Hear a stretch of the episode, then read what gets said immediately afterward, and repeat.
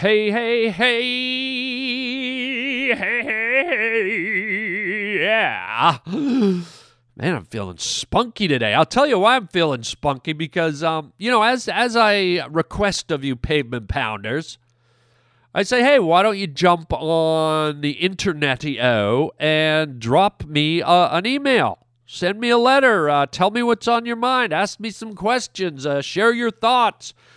Compliment me. Criticize me. Be silly. Whatever.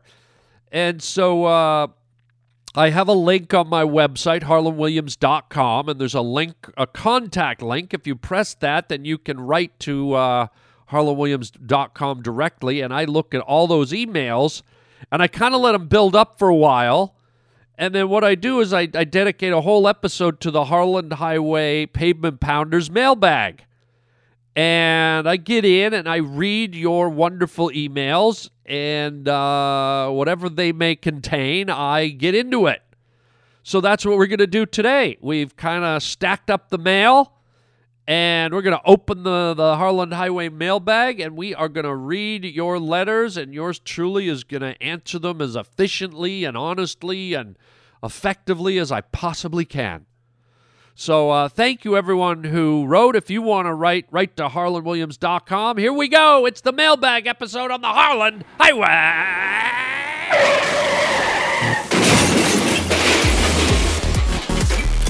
Put on your seatbelts. It's about to get bumpy. Oh, how perfectly awful. I get my kids above the waistline, sunshine. When will they take the bandages off? We don't know who we are. We don't know where we are. You're riding down the Harland Highway. Let us out of here, please. Let me tell you, you're starting something here that's what you should be frightened of. Oh, fuck yeah, bud. Just leave us alone. Sit down, strap in, and shut up. What's going on? What's the matter? I thought maybe if I could kill him, I could make him stop. My mother never breastfed me. She told me she liked me as a friend. Who are we? This is the Harland Highway. What? It's the Harland Highway. It's a cookbook. Well, it's not a cookbook today.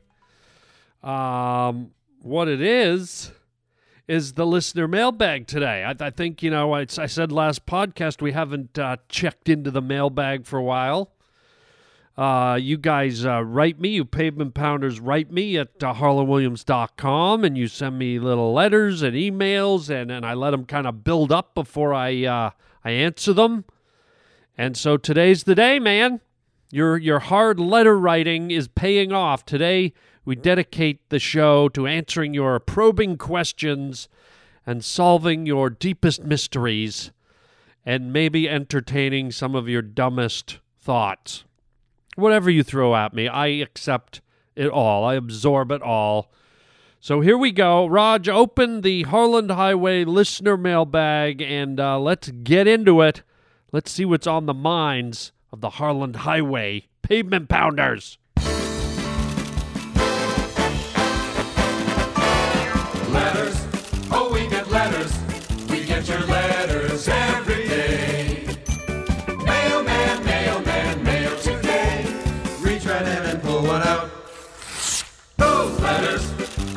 Letters. Let's find out what you've got to say. Oh boy! Mailman,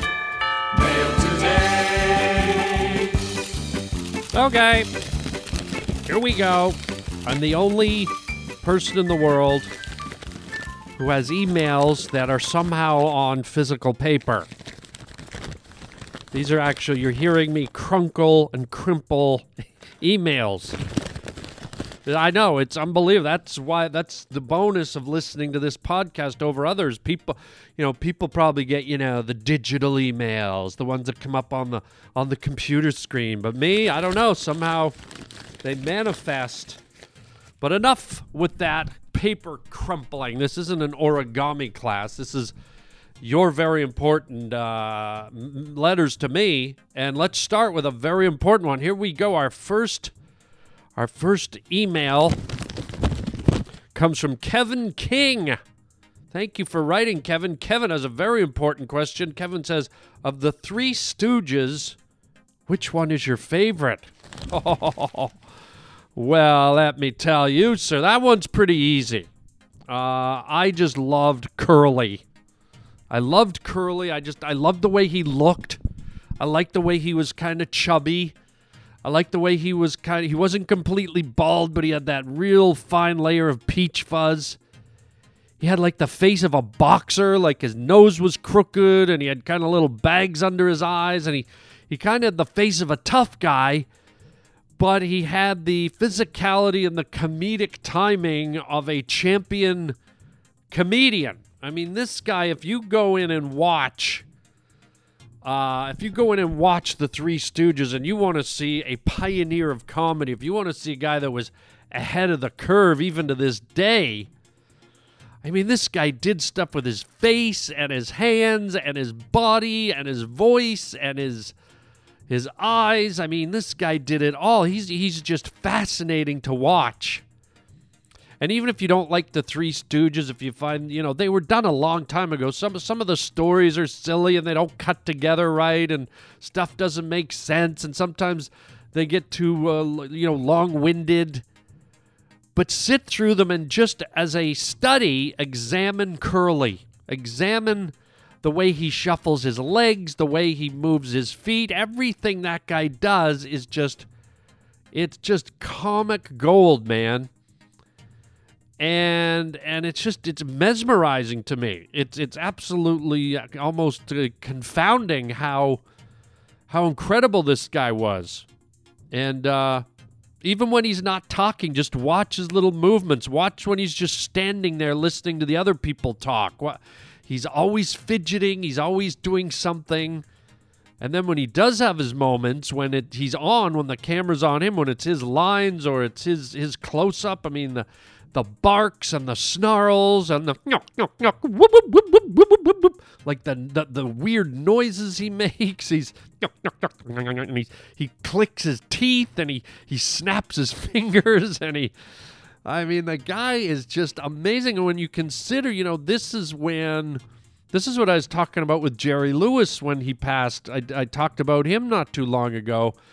These guys were, doing all this stuff at a time when film and TV and movies and the whole entertainment industry was just getting up off the ground. So these guys didn't really have super comedy influence. They just followed their instincts. And because they didn't know about, today's maybe sophisticated level of entertainment, these guys were unfiltered. And maybe that's what's missing from comedy today is everyone's so calculated. Everybody's so worried about offending someone. People are so worried about what's appropriate and will people understand it if I do a barking noise? Will people understand it if I shuffle my feet backwards? Why would I spin around on the floor going whoop, whoop, whoop, whoop, whoop, whoop, whoop, whoop, whoop? But that's the beauty, the innocence of Curly and the Three Stooges and all these early pioneers of comedy. They didn't care, man. And that's probably why they were so great. They didn't have any hang-ups. They didn't have any inhibitions. They weren't trying to please anyone. I mean, they probably were. They're trying to make people laugh, but they just followed their gut instincts. And there was no pretentiousness, and there was no worrying that maybe someone thought it was too immature or stupid or whatever. And I think that's what Jim Carrey and Mike Myers brought back to a degree when they were at the peak of their fame with their movies. They just kind of threw all the caution to the wind. So for all you up-and-coming comedians and comedic actors, and this is something I've tried to do in my movies as well, is throw caution to the wind, man. Be a risk taker. Be innovative, and just go for it, man. I mean, the other Stooges were equally just as great. I mean, they came up with the same stuff Curly did in their own right, especially Moe, who was the master of that cruel, violent, physical humor where he would pick people up by their nostrils and punch them in the stomach and knock them in the face. And I mean, these guys were brilliant, but Curly had an innocence and a sweetness and a likability to him and just a goofy silliness that I think all children can relate to.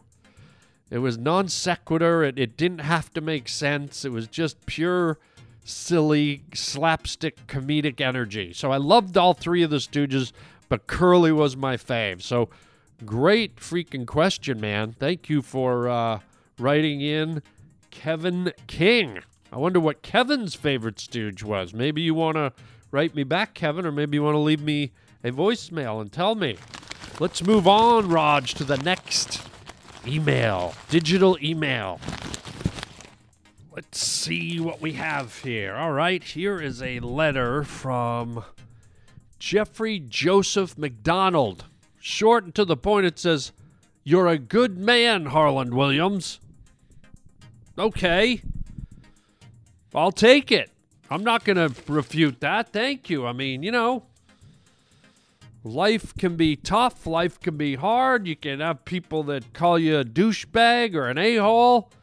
And here I got a complete stranger, a pavement pounder, saying I'm a good man. I'll take it all day long. Thank you very much, Jeffrey Joseph McDonald. I'm not entirely sure what spawned that complimentary email, but, you know, I must have done something or said something that led Jeffrey to believe I was a good man. And I try to be a good man. Thank you, buddy. I'm sure you're a good man, too. Let's take the next email here. What do we got? This one's from Grant Cool. That's a cool name. When you got the word cool in your name, you got to be cool. Grant Cool. Here's his subject matter. Hitchhiker meets Puppy Dog Pals. Okay. Here's the message. My three-year-old daughter loves the Puppy Dog Pals program. And I'm partial to the Something About Mary hitchhiker bit. So if you don't know, Puppy Dog Pals is an animated cartoon I created for kids. And my part in Something About Mary is like a serial killer hitchhiker guy. So his message continues. So I figured it would be full circle to somehow incorporate the following rant into the cartoon. 7 chipmunks twirling on a branch, eating lots of sunflowers on my uncle's ranch. You know the old children's tale from the sea. It's like you're dreaming about gorgonzola cheese when it's clearly brie time, baby. That would crack me up. Thanks, Grant.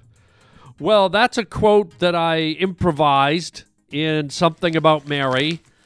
And to bring that around and put it in our kids' cartoon, as much as I would do it in a heartbeat, Grant, and I think it would be awesome. Disney's very, very, very particular about the language and the innuendo and anything that goes into the kids' programming. So sadly, I think hell would freeze over before, you know, we got that to happen. But if I had my way, I would definitely do it, man. So thank you for A, watching Puppy Dog Pals, and B, being a fan of Something About Mary. Let's do another letter email. Here we are, Nelson Duarte. Subject, the dog with the air conditioner body. Oh, this keeps coming up, man. I better do something about that. Here's his message. Hi, Harlan. Just love your acting and wanted to know if you have the episodes of the dog with an air conditioner body, who's by the way, whose name is Mr. Kalajian. Just FYI. He goes on to say, I've seen years ago, I guess when you first started. Anyways, told my family about it, and they laughed and said, I'm crazy, been looking everywhere, and I even told them to search, and I would give $100 to whoever finds it first. That was 1 year ago. They all gave up. Do you have a picture or something I can show them? Would so much appreciate it. Would even love to see them again. Please help. Thanks for your time, Nelson.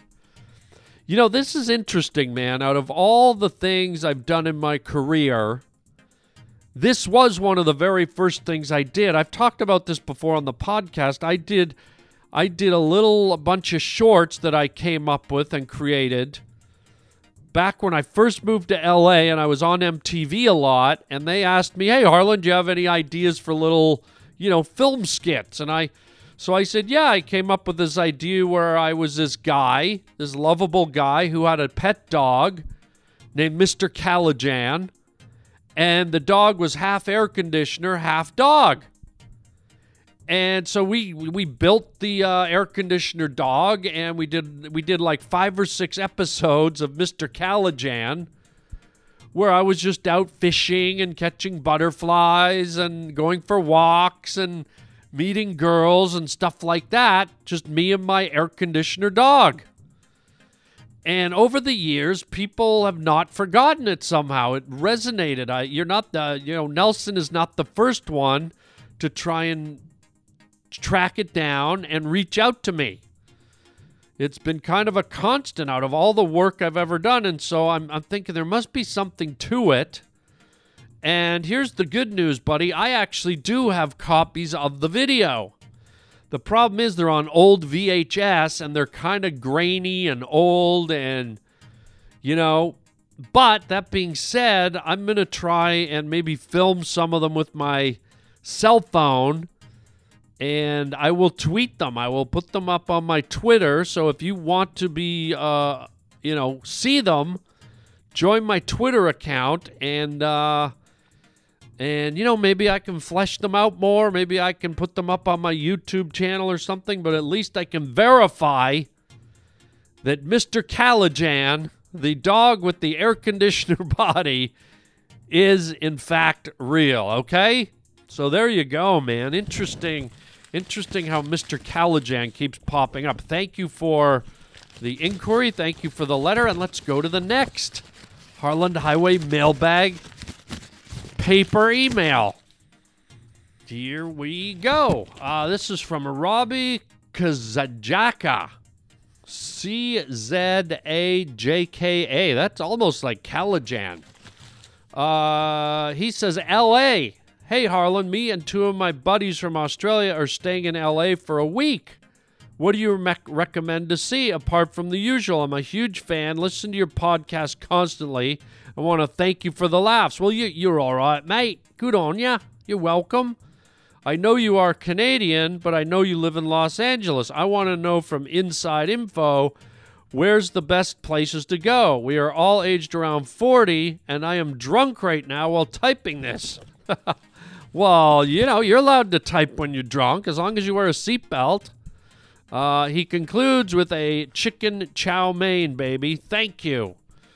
Well, Robbie, I'm glad you and your buddies are in L.A. And, you know, you don't say buddies if you're Australian. You say mates. Me and my mates are in Los Angeles.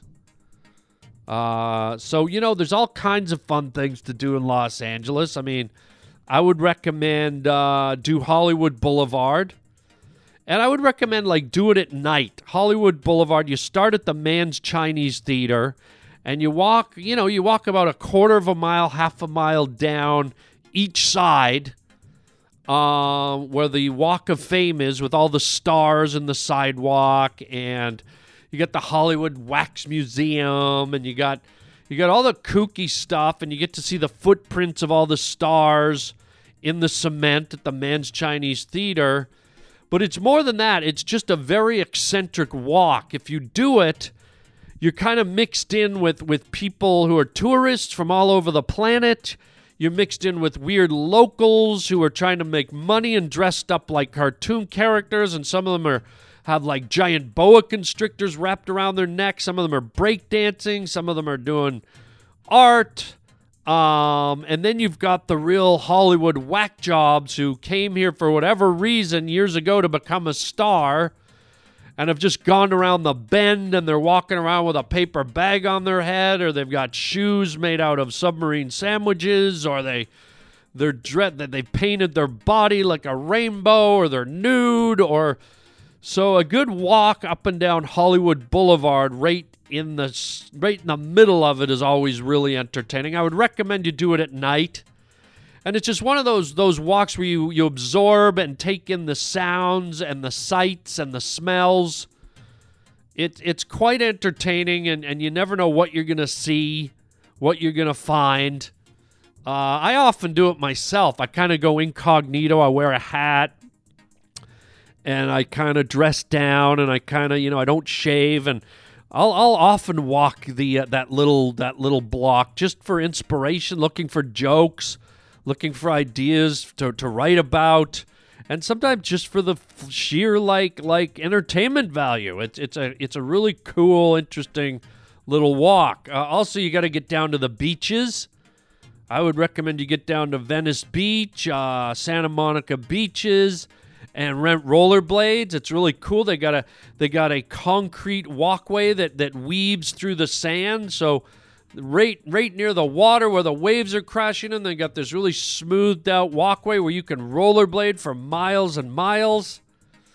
And that's really fun and unique. Also, if you can get out to the desert, it's about a 2-hour drive, but I really recommend you drive out to Joshua Tree National Park. It's a great drive, and once you're there, it's a really surreal park. It's got these very bizarre Joshua trees, and it's got very strangely shaped rocks, and it's almost like landing on another planet. It's a good drive, good way to spend the day and see. These plants only grow in this part of the world. Joshua trees do not grow anywhere else on the planet, so it's a really cool drive. What else, man? I mean, there's so much to do. I would just get on the internet and, figure it out.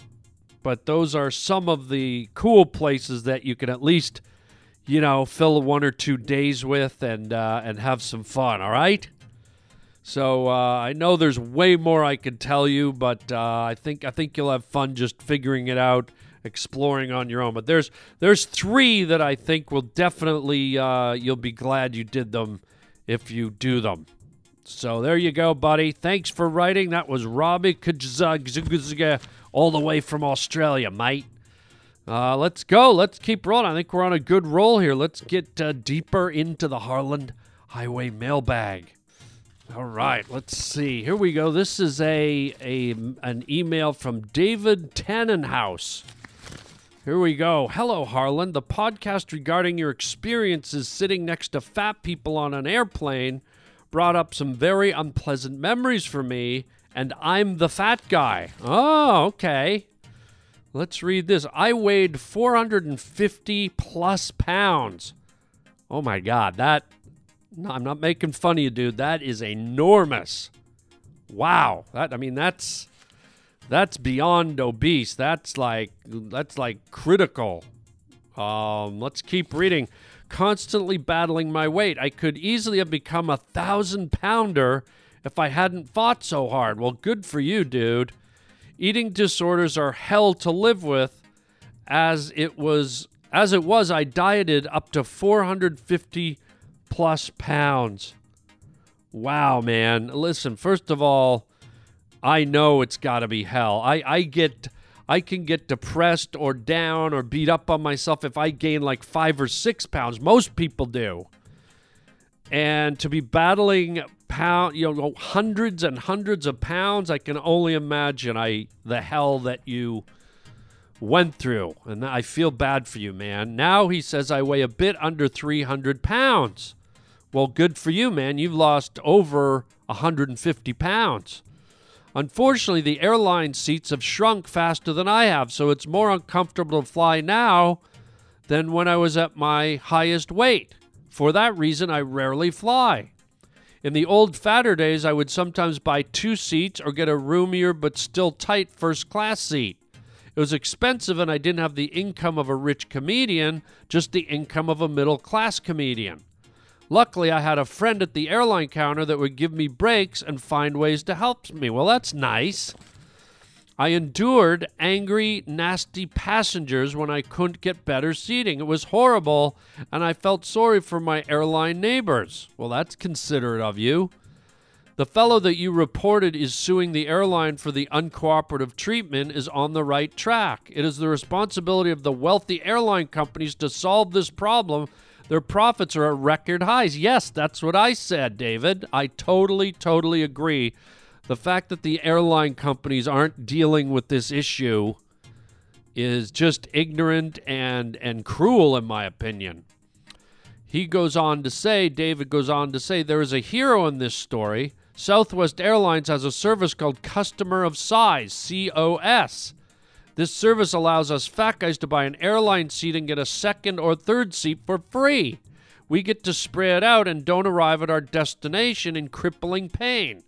You regular-sized people don't have to sit uncomfortably next to a super obese person, worrying about being squeezed, catching blubbery germs, and muttering about your bad luck. Well, that's cool. I'm glad Southwest Airlines does that. Southwest Airlines just seems to be a cool airline. I don't like it that you can't reserve a seat or you can't get first class, but outside of that, I think they have a really good attitude, and I think... You know, they have a good sense of humor, and they're customer friendly, and I've always thought they were a very good airline. David continues, why don't other airlines have COS policies? Maybe they would rather knock the teeth out of complaining passengers or separate parents from their toddlers, and therein to take away custody. Southwest Airlines gets it. They created a policy where everyone wins. Their fellow airline executives are blinded by dollars and power. They would rather fight than accommodate their customers. Your longtime fan, David Tenenhouse. Well, David, thank you for sharing. I mean, I know that's not easy, man, when you're a big person like that. And again, not an insult, but when you are a beast, let's call it what it is, I can only imagine the hell you go through on a daily basis, man, and I really feel for you. And I really feel for you when you get on the airline. And it's interesting, since I did my segment about this recently, I'd say 2-3 months ago, I did the whole bit about the obese person on the airline. I had since been on a plane, and it happened again where I was in first class and a guy in front of me but on the other side got the first seat in first class, and he was very, very large. And the people behind me, there was an elderly couple, a white couple sitting behind me, a man and a woman, and I heard the woman kind of just sort of under her breath but almost loud enough that the fat guy could hear it. She was kind of like, oh my God, look at that. Would you look at, how do you get like that? Like, she was making some snide comments, and I thought, okay, maybe you do it once. There's the shock value. You're a little, if you're repulsed or you think it's gross or whatever, maybe it's just a knee-jerk comment. But then I noticed this lady, like, she just kind of kept rolling them out. She did it like 4 or 5 times where, you know, grunting her dissatisfaction. And this obese guy was not anywhere near her. Like, she was a few rows back. She could visually see him, but he was not infringing on her space in any way. He was not touching her. He was not, you know, he couldn't even see her. He was facing forward. He was in front of her. But I could tell this lady was mumbling her disgust, just probably loud enough that maybe this big guy could catch it. And I thought it was really mean and cruel, and I almost turned around. If she kept going, I was probably going to turn around and say something, but then this all happened during, like, everyone's loading and while everyone's getting on the plane, so you can hear things. But then once the jet engines kicked in and we took off and we were airborne, you know, you get that kind of loud hum in the air. And so I could not hear her comments anymore, but I thought it was very mean and cruel that she kept kind of persisting with her rants about this guy's weight. And I'm like, do you think this guy liked it that he was so big and people were looking at him? And you could just kind of tell he felt bad and uncomfortable. So I feel you, man. I feel your pain, and thank you for sharing. And all I can say, buddy, is you know, congratulations for losing weight, for staying committed, to working so hard to losing it. I applaud you. I commend you. I think we all do. And we urge you, we encourage you to keep going, keep fighting for your health, keep fighting for your life. And as you've seen, the hard work is paying off. So don't be discouraged. Don't give up. Don't be,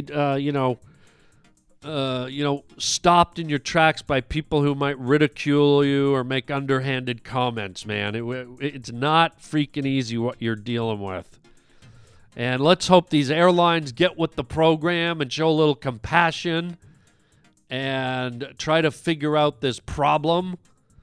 And we're wishing you well, man. We want you to get down to a size where you're happy and comfortable and not dealing with this stuff. And in doing so, you're probably an inspiration to other people dealing with the problem. So there you go. Thank you for writing in. A tough topic to deal with, but nonetheless, we are dealing with it. Okay, so what else can we talk about? We're talking about the first class. So why don't I do this email? First class on the airplanes. Here's another email from Joe Zenkis. Joe says, I agree with you. By the way, just to preface this, I did a rant about how even in first class, even though they call it first class, it's more like shit class. When you're on an airplane, they don't spoil you with food and perks and things the way they used to when you bought first class. All you're really getting on first class now is a seat that's a little wider, gives you a little more space, and you're guaranteed a free meal. But these meals are, as you might have heard, I did a podcast about a month and a half ago where the first class meal was a freaking cheeseburger. And so it's just, it's another example of how the airlines are hoarding their profits and making us, the consumers, pay. So here's Joe's email about the first class on airline situation. He says, I agree with you on airlines cheaping out. I think they are playing a juggling game right now to appear competitive. Well, we'll keep the actual airfare low, but we'll charge you for every bag and charge you for your headphones and charge you for oxygen and give you a crap meal in first class. And if you have a 25-cent bag of pretzels in economy, or you can buy a Snackwell's packet for $6, which is 4 times the price at any grocery store. Joe continues. He says, I don't agree with wasting food just to give everyone an option, but what they should be doing is making 12 steak meals, and if you have some sort of diet requirement, you either forego the meal or you pre-request a salad. Or here's another option, don't even serve food. There's restaurants all over the airport, but whatever you want to eat, buy whatever you want to eat just before they start boarding. Well, that's true, but food at airports is really expensive, and a lot of times it's not good. I've been to every airport in America. Some airports are great and have really killer restaurants, and other airports have crap and have nothing. And sometimes you don't have time to eat. You know, it's panicky. You don't know how long the food's going to take to prepare. You're trying to figure out when to get to your gate. So buying food, a regular nice meal at a restaurant comes with all kinds of issues. Also, you gotta kind of go, well, what kind of chef or what kind of qualified cook really works in a restaurant at the airport? You know, are you getting just some guy that just got out of jail? You're getting a student? I mean, who's cooking? Who's preparing your meal at the airport? I don't think it's people from culinary school. You know what I'm saying? So eating in an airport can be problematic when you're trying to time your flight and time your eating habits. Some people have, digestive issues. Some people have stomach problems. Some people, don't get to the airport so that they don't have to waste time at the airport, and they kind of plan it so that they get on their flight within a half hour or 40 minutes of getting there. That's what I do. I don't factor in sitting down for a meal. The ambiance at an airport is not really what I'm looking for when I go to dinner. I don't want to eat my meal and watch people rushing by with their luggage. So even though it's an interesting suggestion, I'm going to poo-poo that one.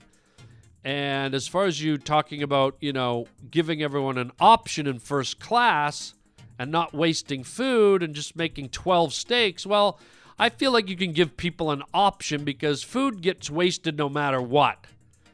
And in first class, you're usually dealing with 8 to 12 to 16 people.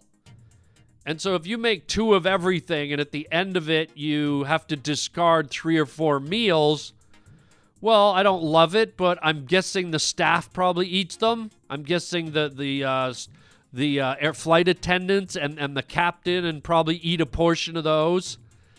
And I'm also guessing the ground crew or even the kitchen staff get into them. So if you have to waste a little bit to service first-class passengers, I don't think that's a sin. Now, if we were talking about throwing away tons and tons or hundreds of pounds of food, yeah, that's not right. But if it's one or two, you know, a salad here, a chicken fillet there, I mean, that's not the worst thing in the world because food gets wasted no matter what. So also, Joe says, let's continue with his letter as it closes up here.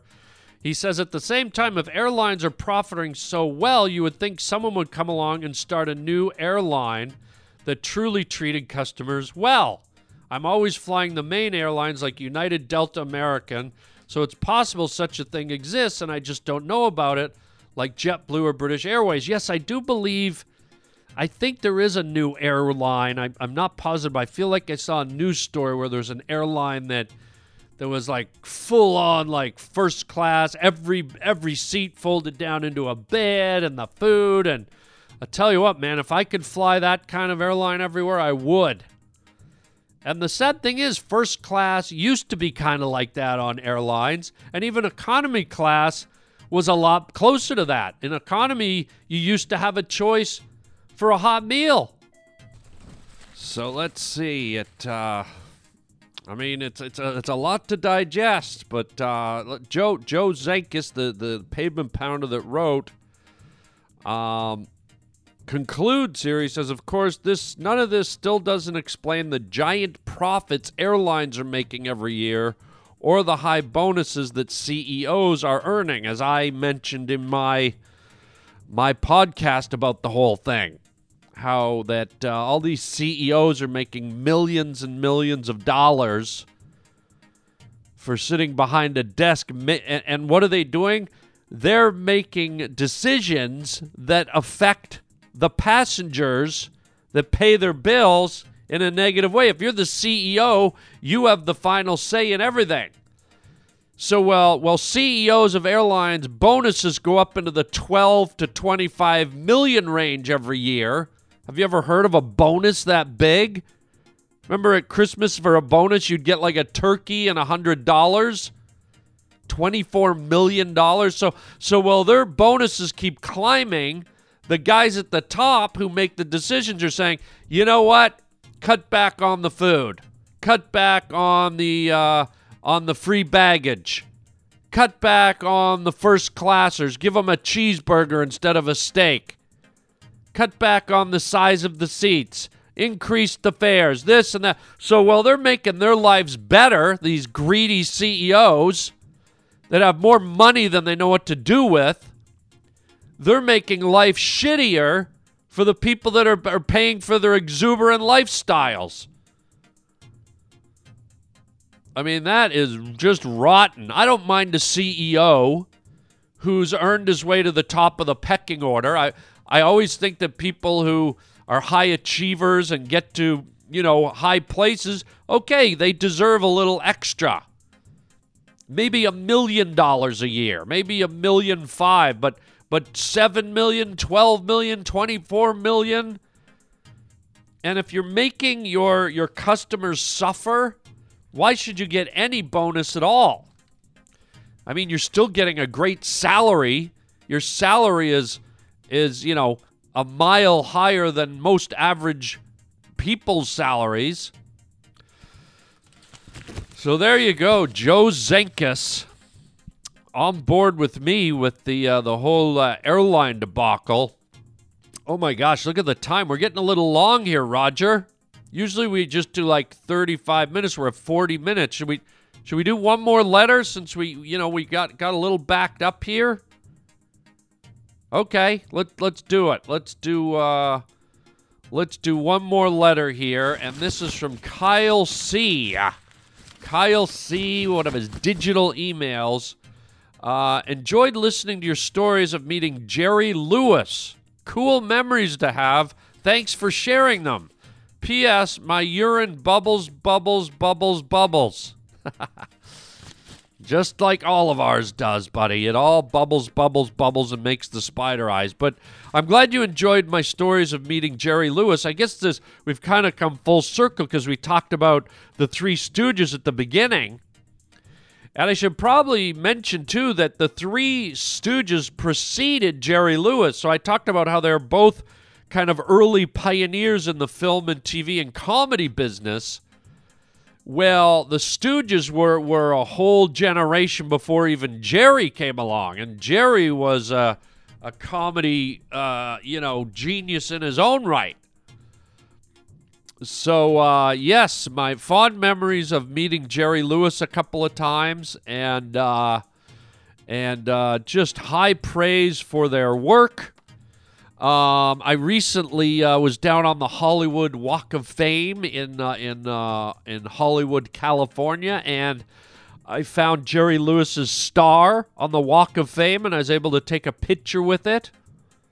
And I posted that on my Instagram, and then I also found Jerry Lewis's footprints in the cement at the Mann's Chinese Theater. I don't know if I've posted those yet. I'll see if I can find that picture and post it to my Twitter or Instagram. If you're not following me on there, please do so. I put up all kinds of fun little trinkets for y'all. And, yeah, man, I think that should do it, Raj. I think we had a pretty good, interesting mailbag today. We talked about comedy. We talked about airlines, we talked about obesity. I mean, what didn't we talk about?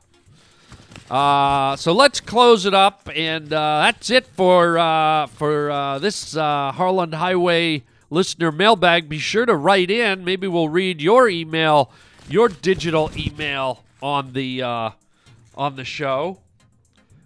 You can write me at harlandwilliams.com, and there is a contact link there.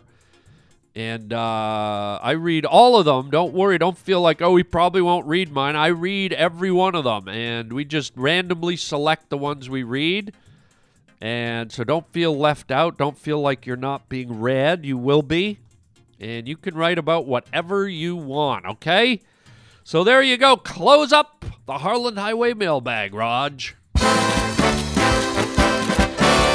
letter from our listeners. All right. Hey, thanks again, everybody, for writing in to harlandwilliams.com. It's so fun to hear what's on your mind and get a chance to respond and react to you and your queries. Your queries. Such wonderful queries. But let's wrap it up. Let's get to some announcements. If you want to see me do some live stand-up comedy, oh yeah, this weekend, yours truly is back on the East Coast. I'll be in just outside of Chicago in Schaumburg, Illinois, at the Improv Comedy Club. It's just a little bit of a drive, just on the outskirts of Chicago. And it is a great, great comedy club, the Schaumburg Improv. That's September 28th to October 1st. Get your tickets at harlandwilliams.com. And then let's see, where am I going from there? Later in October, mid-October, October 12th to the 15th. Yours truly will be in Irvine, California, Orange County, just outside of downtown L.A. That's October 12th to the 15th at the Improv in Irvine. And then this just added October 20th to 21st, two nights only, Friday, Saturday, I will be at Flappers Comedy Club, right in downtown Burbank, California. Great intimate room. I always tend to have very strange and weird, bizarre sets there, and I don't know why, but I really like it. It's a very tight room, people sitting really close, and I always have really cool sets at Flappers, so come on by. And then November 2nd to the 5th, I'll be at Helium Comedy Club in Buffalo, New York. Great club. I did it once before. I really liked it. And then mid-November, November 16th to the 19th, yours truly in San Jose, California. Yeah, baby. That's the Improv in San Jose, November 16th to 19th. And then I'm up in Edmonton, Alberta, at Rick Bronson's Comedy Strip or House of Comedy or whatever it's called. So get all your tickets online at harlandwilliams.com. And I look forward to seeing you up there or out there or down there or over there or under there, wherever you may be coming from. Hopefully, you don't have to fly on one of the shitty airlines to get there. And then what else can I tell you? Well, you're at harlandwilliams.com. Check out our store. We have lots of fun merchandise. Also, thank you for watching my new Disney show, Puppy Dog Pals. If I hadn't mentioned it yet, we did get a second season, which is awesome. We're very excited. We have a whole second season that'll be coming out in 2018. So the show is a hit and tons of toys. Oh, my God. All the toys are coming out. Get on Amazon.com or go to Target.com or ToysRUs.com. And as adorable as the cartoon is, the toys are super adorable. And I've started getting, building my own collection of Puppy Dog Pals toys. That's the name of the show. So if you have little ones, I hope you pick up some fun toys for the kids. And it's just great. It's great to see how well people are reacting to this Disney cartoon. So thank you all for tuning in. I'm glad you're loving it.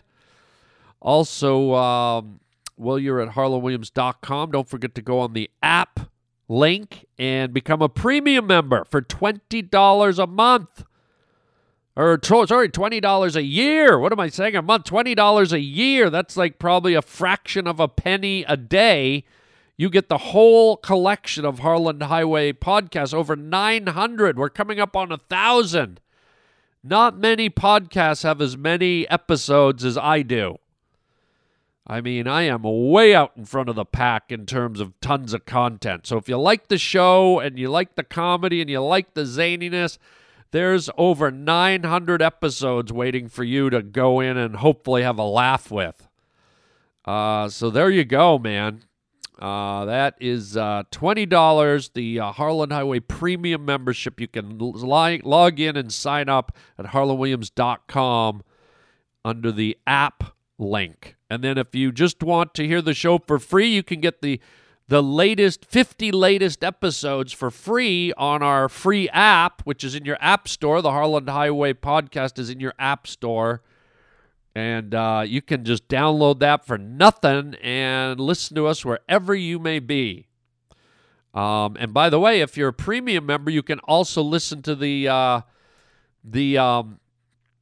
backloaded episodes wherever you are. You get the 50 latest episodes for free, but if you're a premium member, you can listen to the whole catalog on your Harland Highway app. So another good reason to get the premium membership for 20 big ones.